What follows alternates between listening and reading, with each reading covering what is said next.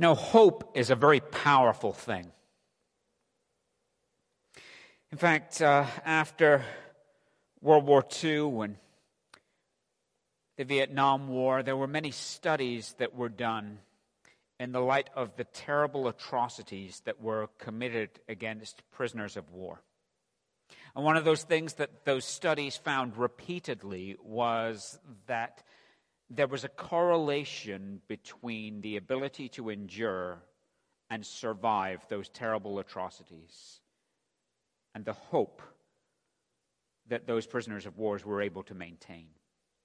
And sadly, amidst the brutality that so many of them suffered, oftentimes when they began to lose a sense of hope, death quickly ensued. We don't know what it's like to go through those kinds of atrocities, those kinds of uh, uh, persecutions that prisoners of war have faced in times gone by.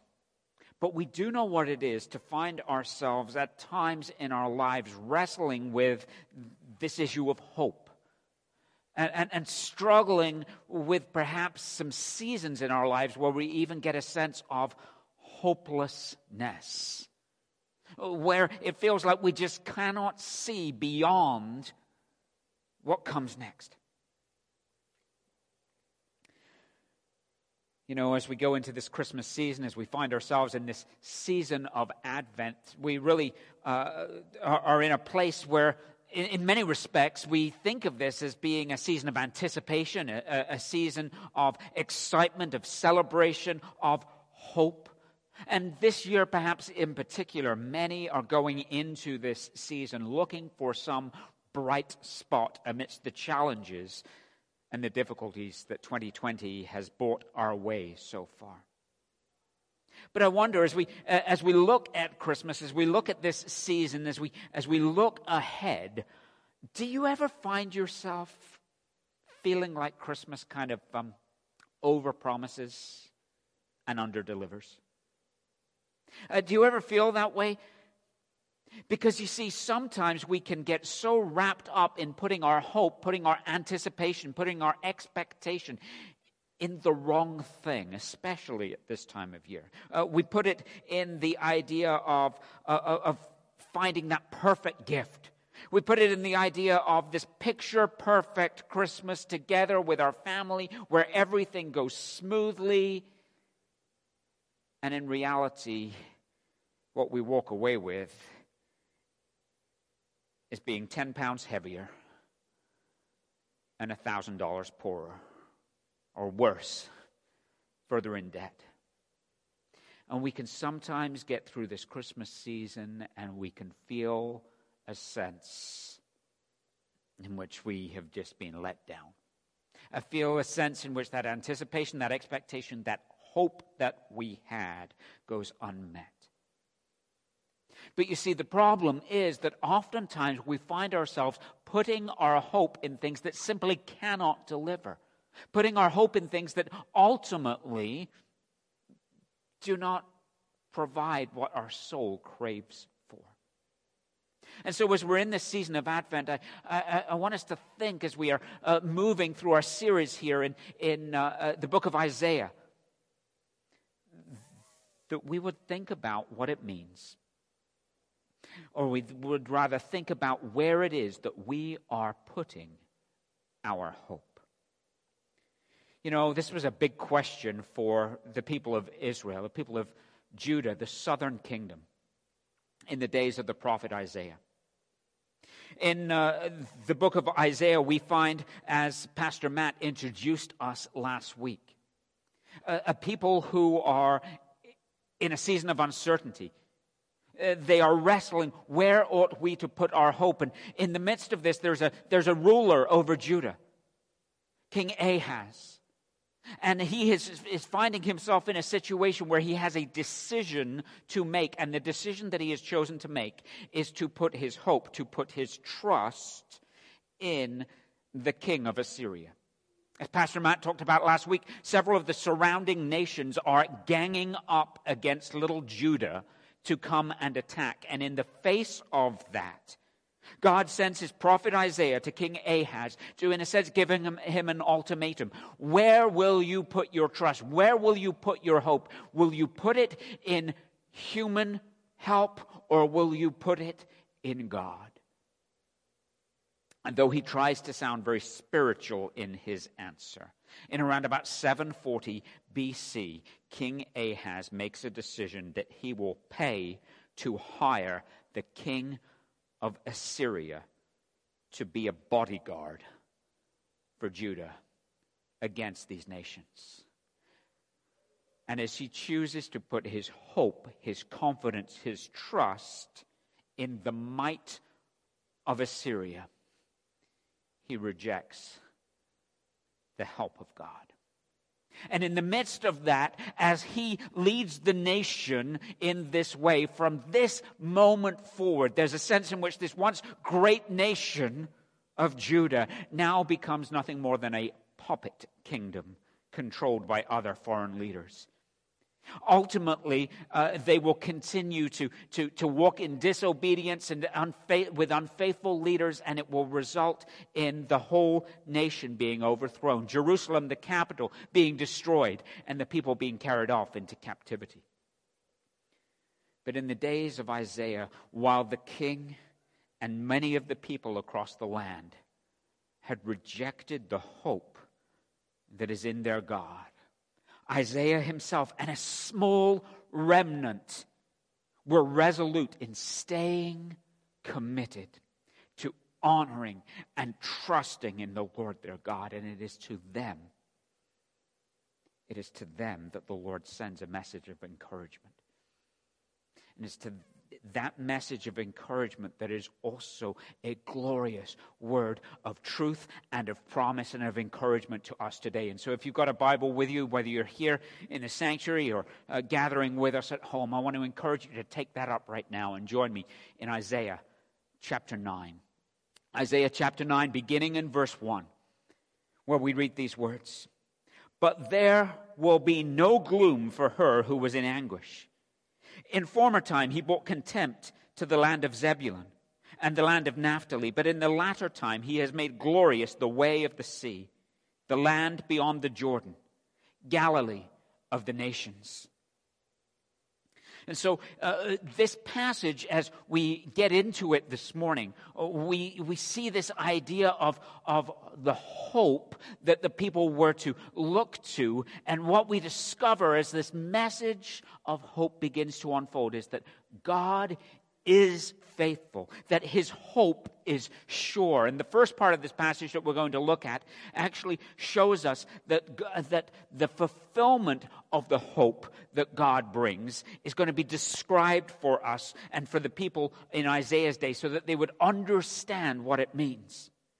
And it's interesting because he starts here with what to us today seems to be a, a, strange statement, but there will be no gloom for her who was in anguish. In the former time, he has brought contempt to the land of Zebulun, to the land of Naphtali, but in the latter time, he has made glorious the way of the sea, the land beyond the Jordan, Galilee of the nations. Uh, this is a prophetic passage. And so as we read over that, we might be left scratching our head and thinking, well, I'm not really quite sure what this is talking about. But he is describing for them the fact that God's hope brings glorious restoration.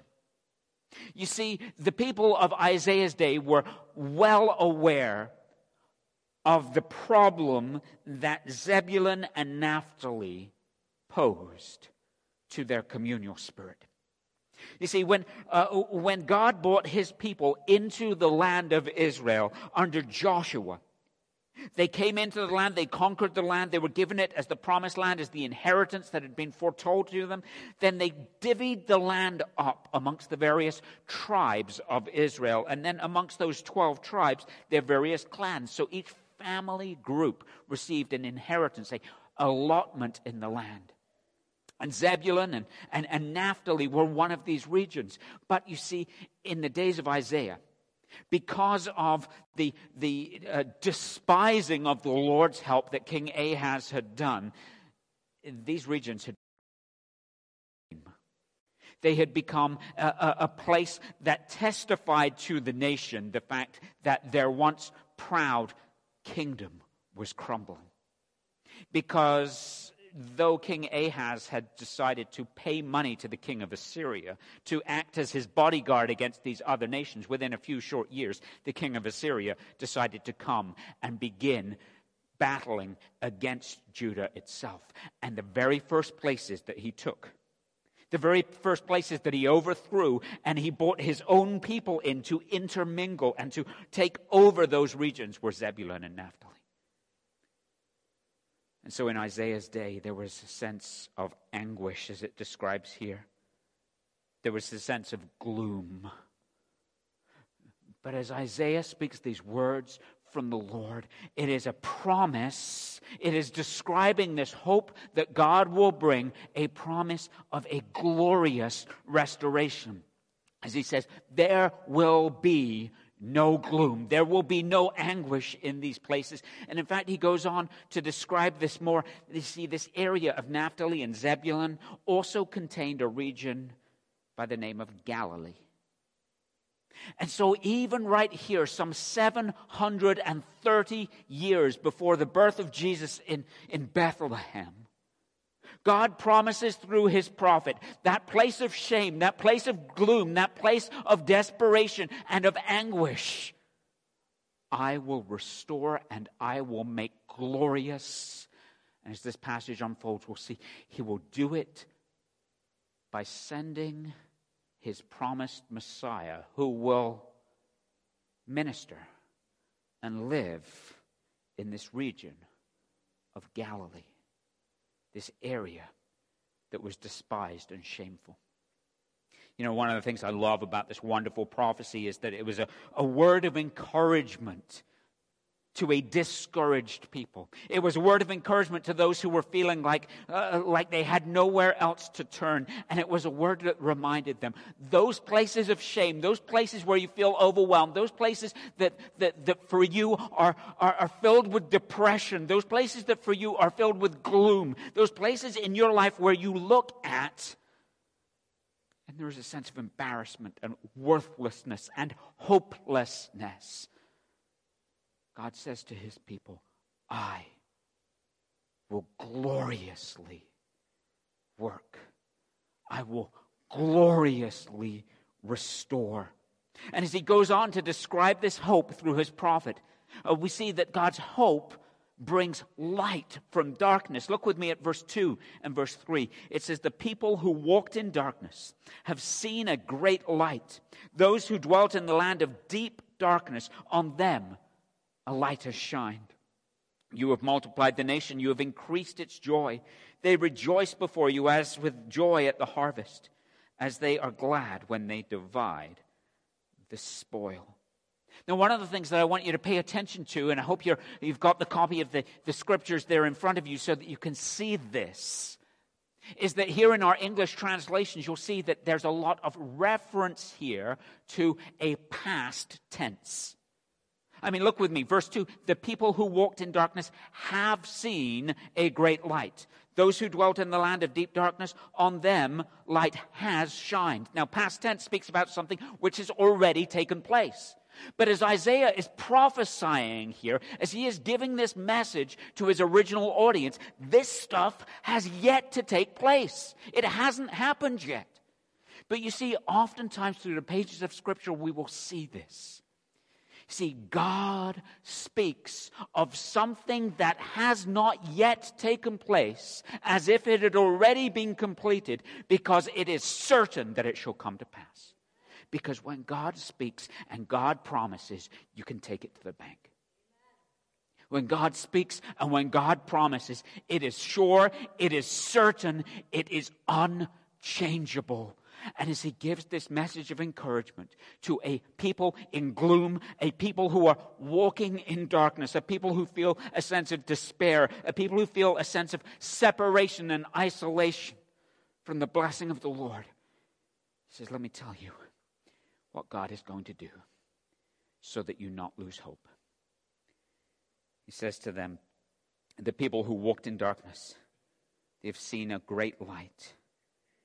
Those who dwell in a deep a land of deep darkness, on them a light has shined. Through Scripture, especially as we get into the New Testament, we see this, this contrast oftentimes between light and darkness. In John's Gospel, we see this a lot, as well as in his epistles light and darkness. And, and, and light often is, is a reference to the, the, the enjoyment of the presence and the favor of God. Whereas darkness really has to do with this idea of being uh, uh, of separated from the hope and the help and the favor and the presence of God. And so, for those who felt this sense of separation, for those who were separated from Him and felt hopeless, there is hope. In fact, the picture here of darkness is really of what it's like to grope around, unable to see anything. And it's a fearful place to be.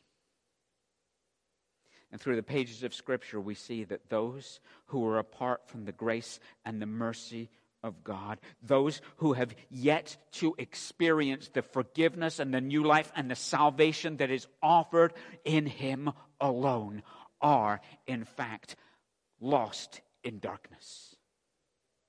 And that is a frightening and helpless and hopeless place to be because there is no way out of that except except that we respond to the merciful call of a gracious God.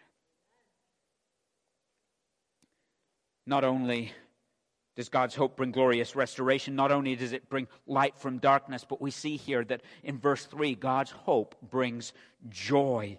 I read it just a moment ago, but he, he, he talks here of the, the increase of joy and how they will rejoice before you as with joy at the harvest, as they are glad when they divide the spoil. And he gives here the picture that an agrarian society would have understood. You see, if you're a farmer, if you are dependent on the land, you know what it is to be waiting for the harvest.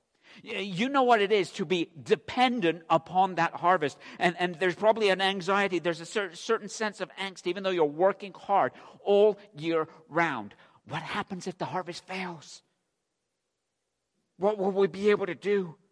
And then when the harvest comes and, and, and, and, and there is plenty, then there is a great celebration. There is great joy because, again, they know we will be able to eat, we'll be able to provide. And then they share and they spread the wealth of the harvest amongst not only the family, but oftentimes the entire community. And he says, just like looking forward to the harvest, only to find that it is an abundant provision, so will you be in that day because the Lord's hope will bring increase of joy.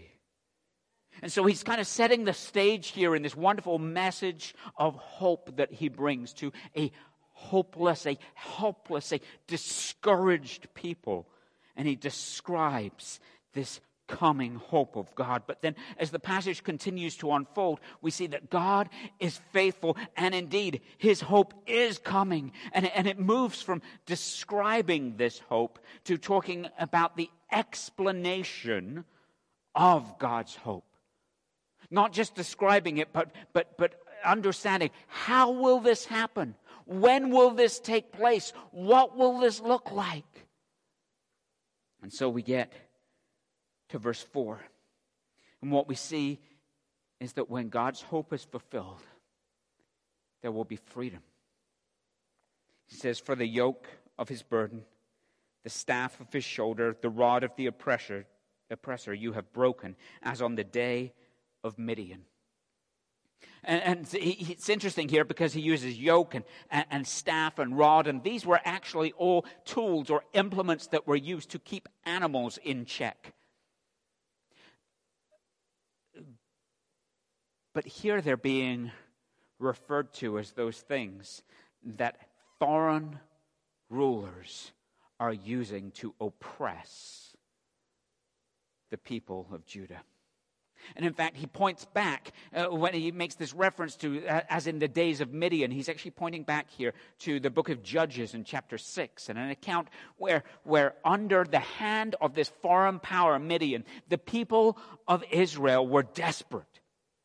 They were persecuted, they were abused, they were oppressed, and they cried out to God. And God raised up a leader, a judge by the name of Gideon. Now, Gideon was not an impressive leader. Gideon was a man of only the modest faith. And yet, God used Gideon in that day to bring about a great victory. And by the power and enablement of God, he overthrew the oppressor and he brought freedom to the people. And so, again, in this word of encouragement, he says, when this happens, when God's hope comes, there will be a freedom from oppression. More than that, when God's hope comes, there will be victory. Verse 5 For every boot of the tramping warrior in battle tumult, and every garment rolled in blood will be burned as fuel for the fire. In other words, all of those things that were used to oppress will be overthrown, will be burned up and the victory will be established and sure. But how does this come about? How does this come about? Well, we see that God's hope that He is pointing them to through this prophet Isaiah, uh, his hope that He has been describing, his hope that He has been explaining, his hope has a name. God's hope has a name, and He is the coming Messiah. Look with me, and this is perhaps familiar to some of us. We read it frequently from year to year. If you, like me, enjoy the music of Handel's Messiah, then uh, this will be familiar to you because uh, it, it is quoted word for word. But it says in verse 6 For to us a child is born. To us a son is given, and the government shall be upon his shoulder, and his name shall be called Wonderful Counselor, Mighty God, Everlasting Father, Prince of Peace. Of the increase of his government and of peace there will be no end on the throne of David and over his kingdom, to establish it and to uphold it with justice and with righteousness from this time forth and forevermore. The zeal of the Lord of hosts will do this. And so there's a couple of things that we see here that are very significant. Again, remember, we're talking about 730 BC. 730 or thereabouts years before the angel's announcement to Mary. We see that when the Messiah comes, this promised hope of God, he will come as a child. He will come as a child. The fact that here is speaking about the fact that he, for us, a, a son is born. To us, a, a, a child is given. Um, it would have, in the mind of Isaiah's hearers uh, pointed them back to the expectation, the promise. And Pastor Rich spoke about this a few weeks ago from Genesis 3, chapter 15, how God, even there in the Garden of Eden, had promised that, that a descendant from the seed of Adam and Eve would come and would conquer. And all through the Old Testament, we see this, this hope. Could this be the child? When will the seed be fulfilled? And Isaiah proclaims this message of hope to a hopeless people. And he says, To us a child is given, to us a son is born, and it's the one. He says, and the government shall be on his shoulders. Uh, he will be a great ruler, but more than just a great ruler. In fact, we are given the very name which describes who this child will be. What's interesting here is that it reads as four different names, but actually in the Hebrew text, this is one single name. He, this child, this one, this promised one, shall be called Wonderful Counselor, Mighty God, Everlasting Father, Prince of Peace. Despite the fact it's just one name, I think it's helpful for us to break that apart a little bit and to think about this. To be a wonderful counselor is not talking about being a great therapist. Rather, it is referring to one who comes alongside in all wisdom, who will be with his people and walk with his people and empower them and, and lead with wisdom and justice and integrity. Wonderful. In fact, uh, the word there can mean miraculous counselor. Mighty God. I sometimes scratch my head and think, how can the people, the Pharisees, the leaders of Jesus' day have missed the clear prophecies pertaining to him that when he came, he would not simply be a good teacher, but he would himself be the holy and divine and perfect Son of the living God. Because even right here, this child to be born is not only wonderful counselor, he is himself mighty, speaking of his omnipotence, his power, his absolute right to reign mighty God, everlasting Father, that He is from eternity to eternity and He is full of grace, truth, and mercy. Prince of Peace. And to be Prince of Peace here is not simply speaking about the absence of conflict. In fact, the word that is used is uh, the word shalom and, and when this word shalom or peace is used, it is not speaking uh, uh, simply about, uh, about things being stable and settled. It is talking about a, a wholeness, a well being of soul. In other words, that he himself will reign and will bring a peace that passes all understanding. And so, to a hopeless and helpless people who looked around and saw only shame and uncertainty and desperation, a message of hope is given. And this one who would come would not simply be like the rulers that they were accustomed to, would not simply be one who was here today and gone tomorrow when another king would raise up. But no, we are told that of his increase of his government and of peace there will be no end, that he will rule on the throne of David. In other words, he is this one who has been promised from the line of David. And he will do this, establishing his throne with justice and righteousness from this time forth and forevermore. And I love this. Because you see, his reign is not built on human cunning. It is not built on impressive campaigning but rather it says, the zeal of the Lord of hosts, the zeal of the God of the armies of heaven will accomplish this. In other words, this one that I am speaking of, this hope, this Messiah, this promised one, will rule and he will reign. And there is no doubt about it because God Himself will do it. It's a message of hope. Of course, we know as we gather here today, as we stand on this side of the cross, some 2,700 years after Isaiah and his original hearers, we know that this Messiah, we know that this hope has come. And we know that his name is Jesus.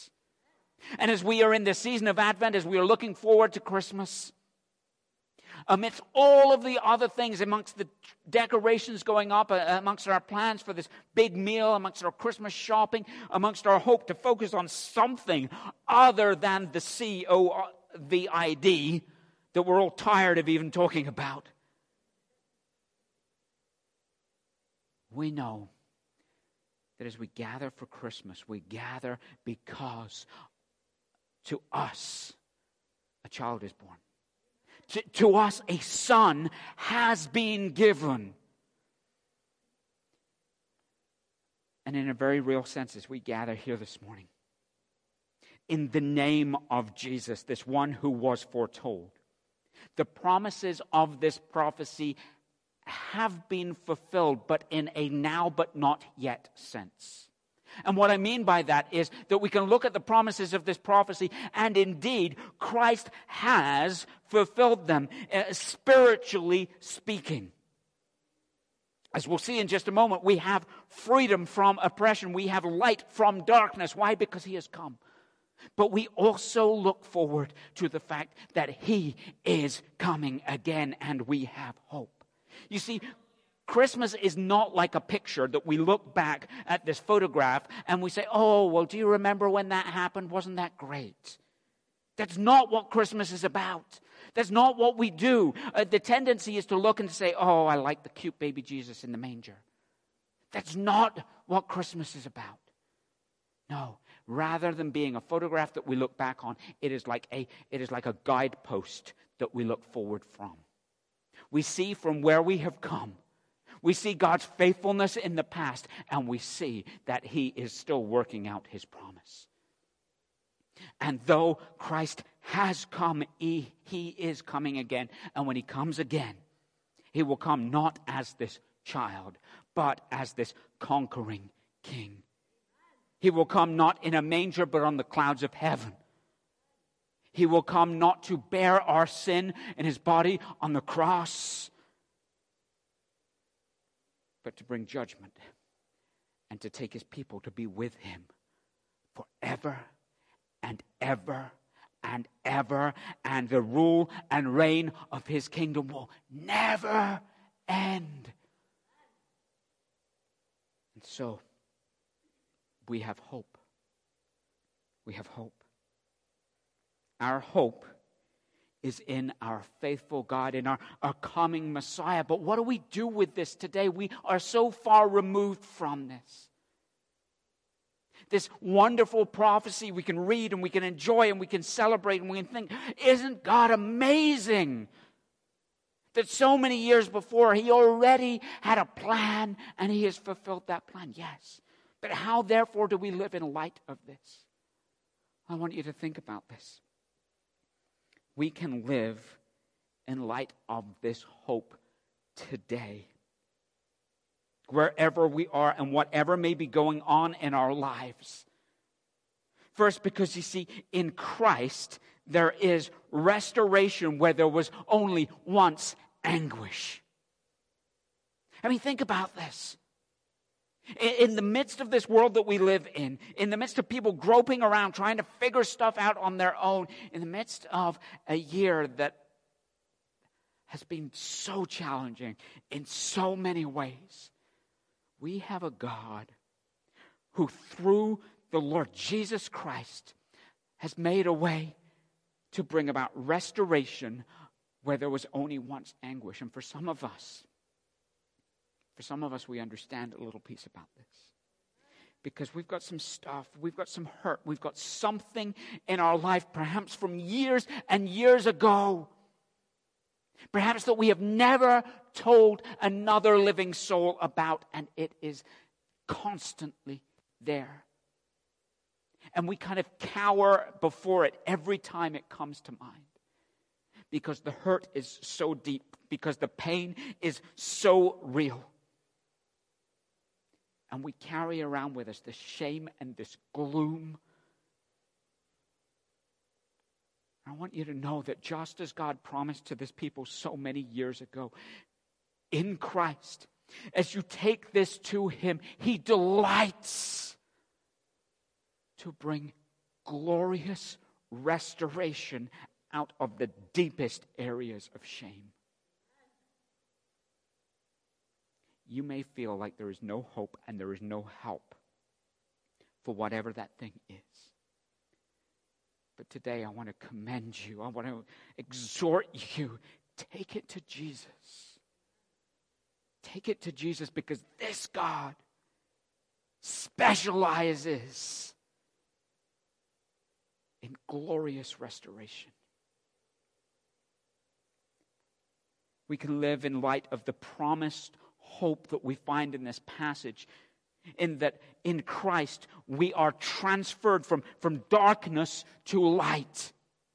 In fact, we can celebrate the fact that God literally has picked those of us who are in Christ, those of us who have trusted in Him for salvation. He has picked us up from this hopeless, helpless, dark dominion, as it talks about in Colossians chapter 1, and He has transferred us to the kingdom of His beloved Son. We once We're in a place of despair and hopelessness and helplessness. And now we have the abiding presence of God who says, I will never leave you, I will never forsake you.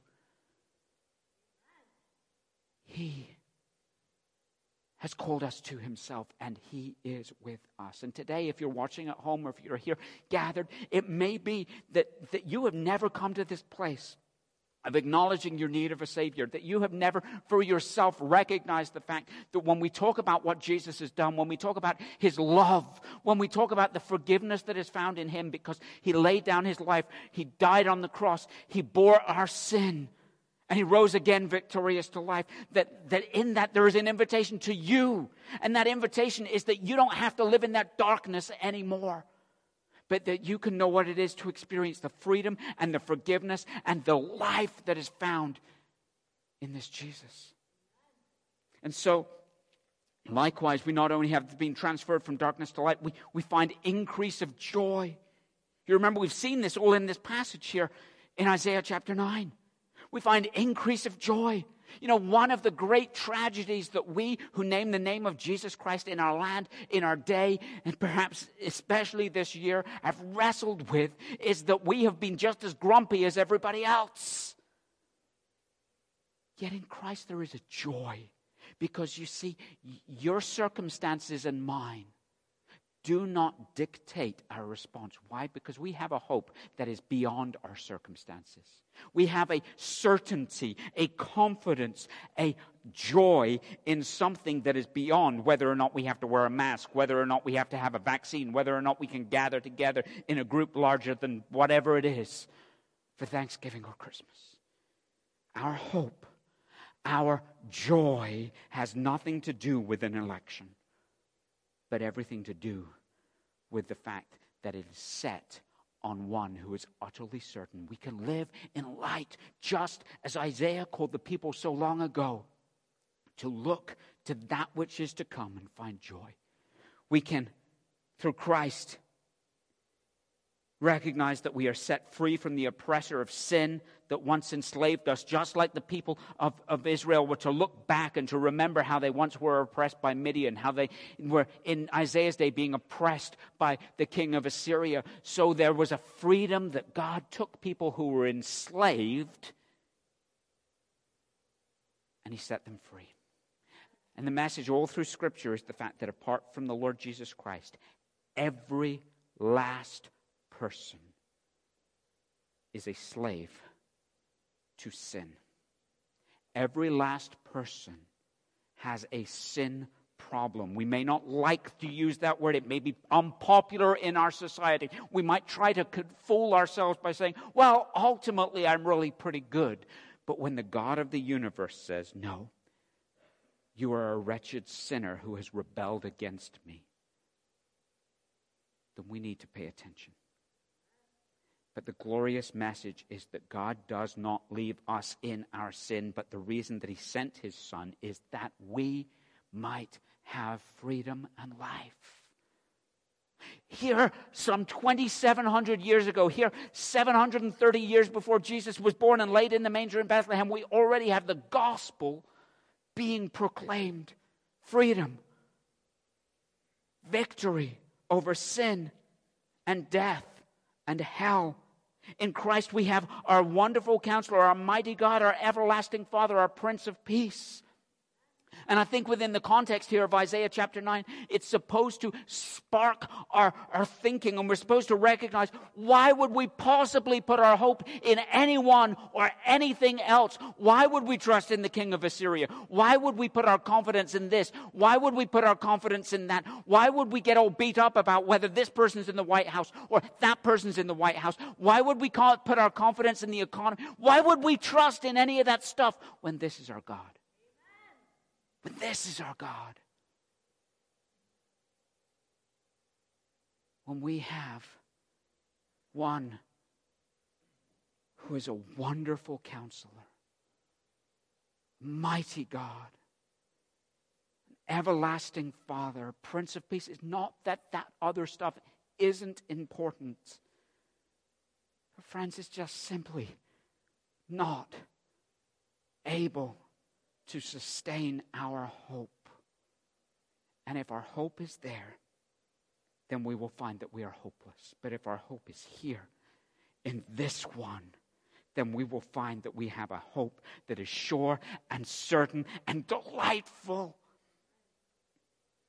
Because in Christ, we can face each day knowing that He is coming again to rule and to reign, and that when He does, all things will be made right. All things will be made right. Listen, I am not promising that if you put your faith in the Lord Jesus Christ, that life will be simple and easy. I am not promising that we'll know heart, heartache and hardship and difficulty, but I am promising that, as the Apostle Paul says, these light and momentary afflictions, they don't even begin to compare to the surpassing glory of that which is to come. We have a king who is coming again to reign. And when he comes, he will bring his reward. When he comes, he will bring peace. When he comes, it will be an everlasting reign that will never, ever, ever end. And it will never, ever, ever, ever cause you to be dissatisfied in him. So we have hope and we have confidence. So, the truth is that when we look back over some of the atrocities that have been committed throughout history, when we think of people like prisoners of war, how they have endured unspeakable trials. And yet were strengthened and able to persevere as they held on to a hope of rescue, as they held on to a hope of release, as they held on to a hope of perhaps being re- reunited again with their families. The truth is that while we may never know what it is to be a prisoner of war, and I certainly hope that none of, none of us ever have to experience that, we do know what it is. We do know what it is to endure trials and, and, and difficulties and struggles and darkness in this present world. But Jesus is our hope. He has brought restoration. He has brought light. He has brought joy. He has brought freedom and, and victory for those who will put their trust in Him. And as we prepare for this Christmas, that's the real reason that we celebrate.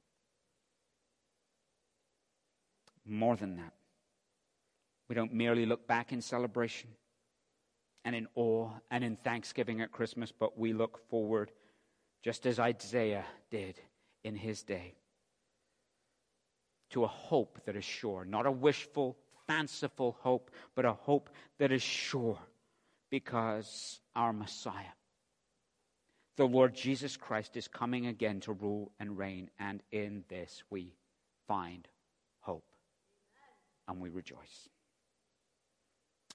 Where are you putting your hope? Put it in a faithful God whose hope is sure, whose hope has come, whose hope is the Lord Jesus Christ. Would you pray with me? Oh Lord,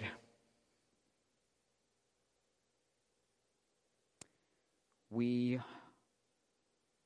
so often put our hope in many things. We allow our eyes to be distracted and led into this thing and that thing. And yet, the things of this world ultimately are empty, just like the king of Assyria's help in the days of Isaiah. We need a hope that is certain, a hope that endures. And this morning we thank you for the hope that is in Christ Jesus that even when we didn't know that we needed a Savior, that you were already working, you were already unfolding your amazing plan to send your one and only Son so that whoever believes in him should not perish, but have eternal, everlasting life. Lord, we thank you for this hope. As we are in this season of Advent, as we look back in celebration, Lord, help us to see and to savor Christ even amidst the busyness and the other things that this season often gets wrapped up in. But Lord, also allow us not only to look back, but also continue to look forward with anticipation, with joy, and with hope. And Father, I would pray this day, especially for any who today find themselves, like the people of Isaiah's day, in gloom, in anguish, feeling overwhelmed and uncertain and hopeless and helpless. I pray that this day, by your Holy Spirit, that you would bring about a joy that increases, that you would bring about a glorious restoration, just as you promised, and that you would lead them out of darkness and into your marvelous light. It is in Jesus' holy name that we pray. Amen. Amen. Well, again, we thank you for joining us together this morning, whether you're here in person or online. We're so thankful that you've taken this time to worship together with us as we are in this season. As we look to Christmas, I pray that now, as we go into this week ahead, that you would be filled with all the knowledge of God, the hope that is found in Him, the grace of the Lord Jesus Christ, the fellowship of the Holy Spirit, and the love of God, that indeed it would sustain you, and indeed you would find increase of joy as you look to Him. God bless you and have a wonderful week.